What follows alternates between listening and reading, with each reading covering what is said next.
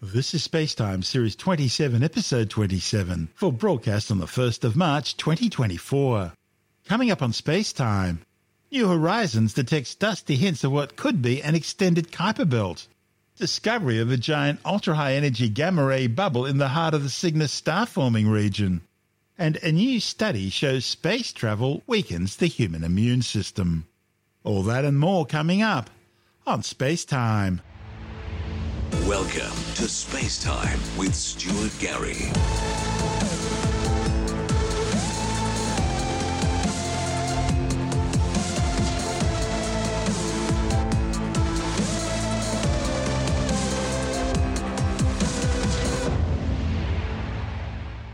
New observations from NASA's New Horizons spacecraft are providing hints that the Kuiper Belt might stretch much further out into space than previously thought. The Kuiper Belt is a vast ring of comets, icy debris, and frozen worlds circling the Sun out beyond the orbit of Neptune. Now speeding through the outer edges of the Kuiper Belt, almost 60 times further away from the Sun than the Earth, the New Horizons spacecraft is detecting higher than expected levels of dust, tiny frozen remnants of collisions between the Kuiper Belt objects, and particles kicked up by Kuiper Belt objects being peppered by microscopic dust impactors from outside the solar system. The readings, reported in the astrophysical journal Letters, defy current scientific models, predicting that the Kuiper Belt population and density of dust should start to decline by around 1.6 billion kilometres. Instead, it's contributing to a growing body of evidence suggesting that the outer edge of the main Kuiper Belt could extend for billions of kilometres further than current estimates. Or, alternatively, that there could even be a second belt beyond the one we already know about. The study's lead author, Alex Doner from the University of Colorado Boulder, says New Horizons is making the first direct measurements of interplanetary dust far beyond Neptune and Pluto, so every observation is leading to a new discovery. The idea of an extended Kuiper belt, with a whole new population of objects colliding and producing more dust, offers another clue in solving the mysteries of the solar system's most distant regions. New Horizons is now some 18 years into its historic journey to study the distant world of Pluto and the frozen worlds of the outer solar system. Following its launch back in 2006, the spacecraft reached Pluto and its binary partner Charon in 2015, and the strange looking Kuiper Belt object Arrokoth in 2019. Its latest surprising results were compiled over three years, as New Horizons travelled from 45 to 55 astronomical units out from the Sun. An astronomical unit is the average distance between the Sun and the Earth, about 150 million kilometres or 8.3 light minutes. The spacecraft's new readings come as scientists using observatories like Japan's Subaru telescope in Hawaii have also discovered a number of Kuiper Belt objects far beyond the traditional outer edge of the Kuiper Belt.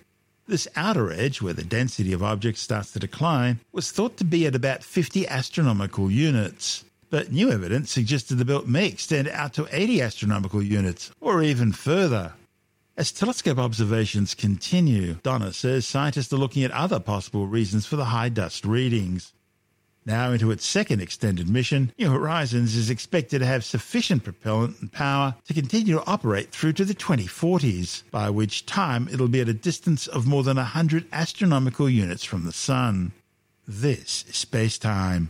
Still to come, discovery of a giant ultra high energy gamma ray bubble in the heart of the Cygnus star forming region, and NASA's new laser retroreflector arrays to track lunar missions. All that and more still to come on Space Time.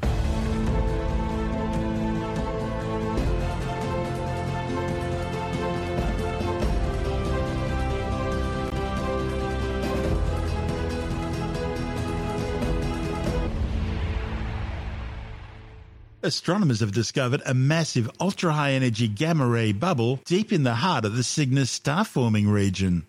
A report in the Science Bulletin claims it's the first time that the origin of cosmic rays with energies higher than 10 petaelectron volts has been identified. The discovery was made using LHAASO, the Large High Altitude Air Shower Observatory. Cosmic rays are charged particles, mainly composed of protons, which can originate from the Sun, but often also originate from galactic sources in interstellar space. Astronomers used LHAASO to observe a giant ultra high energy gamma ray bubble like structure in the Cygnus star forming region. They found it was producing multiple photons exceeding a petaelectron volt inside the structure, with the highest reaching 2.5 petaelectron volts. Now, all this suggests the supercosmic ray accelerator inside the bubble is continuously accelerating high energy cosmic ray particles into interstellar space. And these particles often have energies up to 20 petaelectron volts. As these high energy cosmic rays collide with interstellar gas, they generate gamma rays, and that's what's producing the bubble. The authors say the intensity of these gamma ray photons is clearly correlated with the distribution of the surrounding gas, and the massive Cygnus OB2 association star cluster near the center of the bubble is the most promising candidate for the supercosmic ray accelerator. The Cygnus OB2 star cluster is composed of numerous young, hot, massive stars, with surface temperatures exceeding 35,000 degrees Celsius for spectral type O blue stars and 15,000 degrees Celsius for spectral type B blue white stars.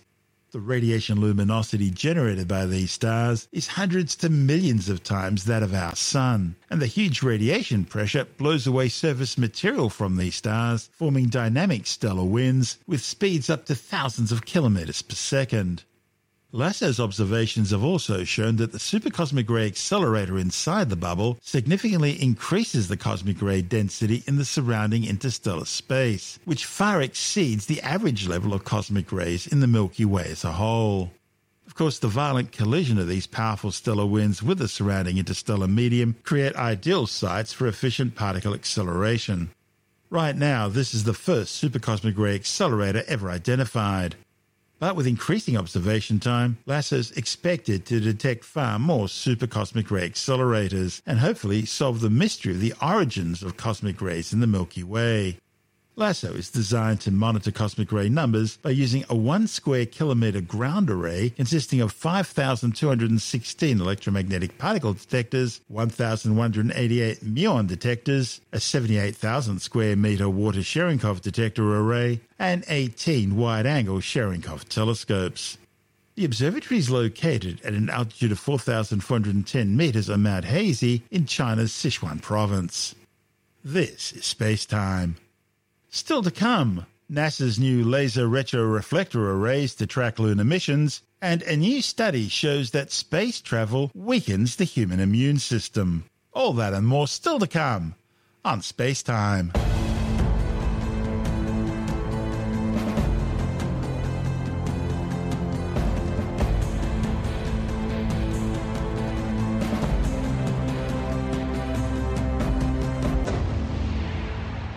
Okay, let's take a break from our show for a word from our sponsor, NordVPN. Imagine for a minute a world where the internet is a safer, freer place, where your digital explorations are shielded from threats, censorship, and surveillance. Well, that world doesn't have to be a distant dream, because that's what NordVPN is all about making the internet a better, safer place than what it is today. And now, during NordVPN's birthday campaign, as a Spacetime listener, we're giving you an exclusive offer to join this mission. If you sign up for a two year plan, we'll give you an extra four months free. But remember, the special bonus offer's only available through our unique link. That's nordvpn.com slash Stuart Gary. nordvpn.com slash Stuart Gary. You see, NordVPN lets you surf the vast universe of the internet with confidence. And of course, it's risk free with Nord's 30 day money back guarantee. Whether you're streaming your favorite documentaries, transmitting data across cyberspace, or trying to watch a geo-block sports match, NordVPN gives you the online access you want, and it keeps your activities private and secure. Now remember, this exclusive deal is for Spacetime listeners only, and you need to go to nordvpn.com slash Stuart Gary in order to get it. That's nordvpn.com slash Stuart Gary. And as we said before, it comes with a 30 day money back guarantee if you're not completely satisfied. So, what have you got to lose? Go now to nordvpn.com slash Stuart Gary. And of course, you'll find the details in our show notes and on our website. And now, it's back to our show. You're listening to Space Time. With Stuart Gary. NASA plans to use laser retroreflective arrays to determine the locations of lunar landers and other spacecraft more accurately. The arrays are already being attached to most of the landers forming part of NASA's Commercial Lunar Payload Services initiative. Laser retroreflectors are small and lightweight, allowing lunar orbiters or landers to locate them on the moon. The 20 gram devices consist of a small 5 centimeter diameter aluminum hemisphere, which is inset with eight 1.27 centimeter corner cube retroreflectors made of fused silica glass. The arrays are designed to reflect laser light being shone at them from a wide range of different angles. In fact, they're not all that dissimilar to the reflective strips and dots featured on road signs and lane markers to aid in nighttime driving. By shining a laser beam from a spacecraft towards a retroreflector on another ship and then measuring how long it takes for the light to get back to its source, scientists can determine the distance between the two vessels. Laser Retroreflective Array Principal Investigator Xiaoli Sun from NASA's Goddard Space Flight Center in Greenbelt, Maryland, says the agency's been placing arrays on satellites and ranging to them from ground based lasers for several years now. Laser ranging is also used for docking spacecraft with the International Space Station. The laser reflective arrays light up when you shine a light on them, which helps to guide precision docking. And they can also be detected by LiDARs on spaceships far away in order to determine their range and approach speed down to very tight accuracies. The reflectors could also allow spacecraft to accurately range their way to a landing site even without the aid of any external lighting to guide the approach. This means that laser retroreflective arrays can ultimately be used to help spacecraft land in otherwise pitch dark places close to permanently shadowed regions near the lunar south pole, which is a prime target for manned missions because of the resources that could exist there, such as water ice.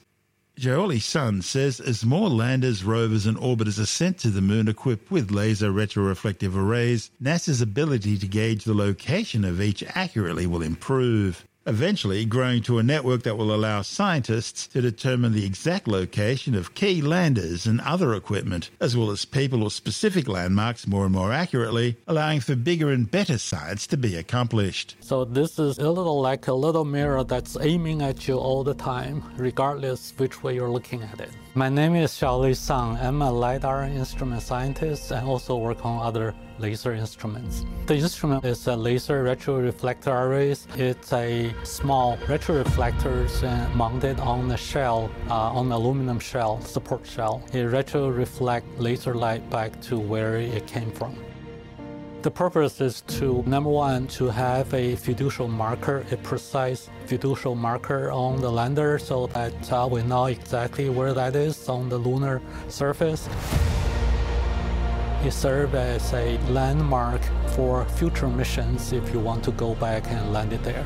When you shine laser on it and reflect right back at you, so it doesn't matter which way you're looking at it, and uh, so that will help us to range from orbit to the lander as it passes overhead. That's Laser Retroreflective Array Principal Investigator Xiaoli Sun from NASA's Goddard Space Flight Center in Greenbelt, Maryland. And this is Space Time. Still to come, a new study shows that space travel weakens the human immune system. And later in the science report, Australian researchers have developed a new, more accurate way of identifying clandestine underground nuclear tests. All that and more still to come on Space Time.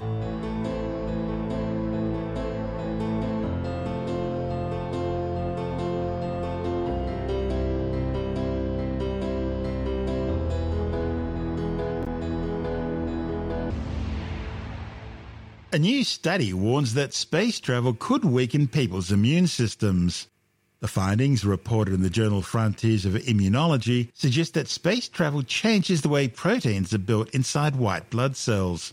Scientists found that protein changes happen rapidly when astronauts reach the International Space Station, making them more susceptible to infectious diseases. The researchers studied the white blood cells of 14 astronauts, including three women and 11 men, who resided aboard the orbiting outpost between four and a half and six and a half months between 2015 and 2019. The analysis showed changes in the way the genes in the blood cells produce proteins that are important for the immunity structure and function of the cells. The authors say that most of the white blood cells return to their typical pre flight levels within a few weeks to a year after landing, and that suggests that Earth level gravity is an important requirement for the human immune system to function optimally. This is Space Time.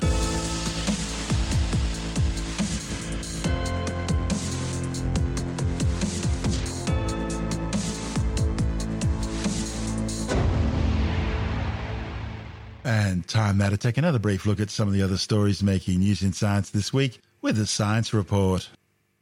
Niacin, also known as vitamin B3, is used as both a dietary supplement and to fortify flour and cereals.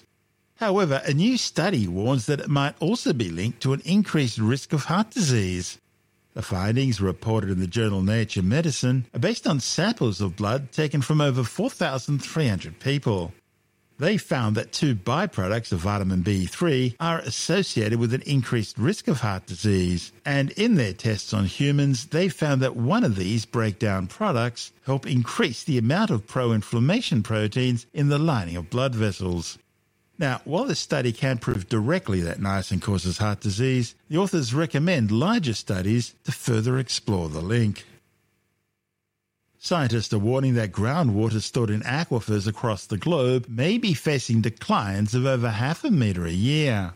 The findings, reported in the journal Nature, are based on an analysis of around 170,000 monitoring wells in more than 40 countries.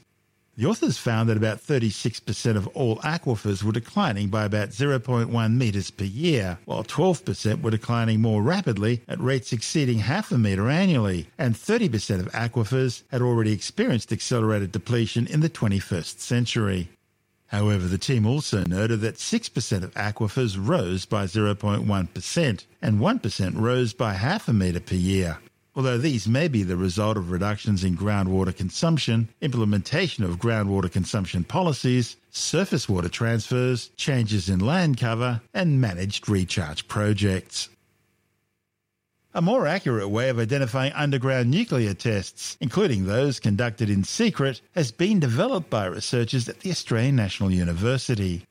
A report in the Geophysical Journal International claims the new method allows scientists to more easily determine if their seismometer readings are from a nuclear blast or an earthquake. The new method could help international observers better identify tests being carried out by countries such as Russia, China, and North Korea, which possess nuclear weapons and plan on increasing their atomic stockpiles despite UN arms limitation agreements. And then there are rogue nations like Iran. The Islamic Republic, which is the world's largest sponsor of terrorism, is actively trying to secretly develop nuclear weapons and their missile delivery systems under the guise of a scientific space program. Whether you believe in the paranormal or not, for some, there are some very real dangers in going down that road. Tim Mendham from Australian Skeptics says the outcomes depend on whether or not you're just having a bit of fun or whether you're taking the whole thing very seriously. One particular story, which is called The Dangers of Dabbling in the Paranormal, the stance they take is that uh, the paranormal is real. And the dangers they point out are pretty cliched dangers. One is that if you dabble in the paranormal, in the serious, serious in quotes, end of the paranormal, you might actually open a portal and call in a demon or something like that. And that's when you talk about films, etc., The Exorcist and all mm. sorts sorts of things, where you sort of accidentally you're sitting there with your Ouija board and suddenly out comes the devil, etc. That's a danger. It's a physical danger. A skeptic might say, "Uh huh." and let's move along. And really, sort of, there's no overlap between a skeptic here and a, uh, well, there was very little overlap between a skeptic and a believer. But what there is overlap is that there's probably psychological issues involved. And as a frontline skeptic, I know I deal with people all the time. People who phone me up who are firm believers and who are obviously seriously mentally challenged. Now, whether they are mentally challenged first and have a tendency to believe in the paranormal, I would say that would tend to be the case rather than the other way, that they do something in the paranormal that drives them crazy. The paranormal can play on those vulnerabilities, and that is where it gets to, and that's real. The psychological vulnerabilities are obviously real, and whether it manifests itself through paranormal belief or through paranoia or conspiracy theories or whatever, it is a real danger. And so, dabbling with the paranormal is just one way of doing that. It's encouraging you to believe, and then it's encouraging you to take it very seriously, almost obsessively. So, there is a real danger there. This article goes on to talk about is there a valid reason for caution, and absolutely there would be. If you have a tendency to believe this stuff, you should, it says go ahead and look at it, but just be careful about how you do it. Uh, there's a balance between caution and exploration, as they call it. This is the column pandering a bit to the believers in the paranormal with a touch of skepticism thrown in. The skepticism is caution. Go in there with your eyes open, and then also you can look at these things, which is fair enough. I mean, skeptics would encourage you to investigate. They don't necessarily do it to encourage you to believe and become seriously involved in it. Do it for fun? Yep, no problems. Do it when you're serious. I've seen the results, and it's not pretty. But I have never seen anyone who has opened a portal to a demon. I've probably seen people who think they might have done, but I've definitely seen people who are vulnerable to strange beliefs, if I put it that way, and the paranormal has encouraged that. I'm not too worried about opening a portal and the demon popping through. I am a bit about some of their stuff encouraging people who are vulnerable mentally, financially, emotionally. That's Tim Mendham from Australian Skeptics.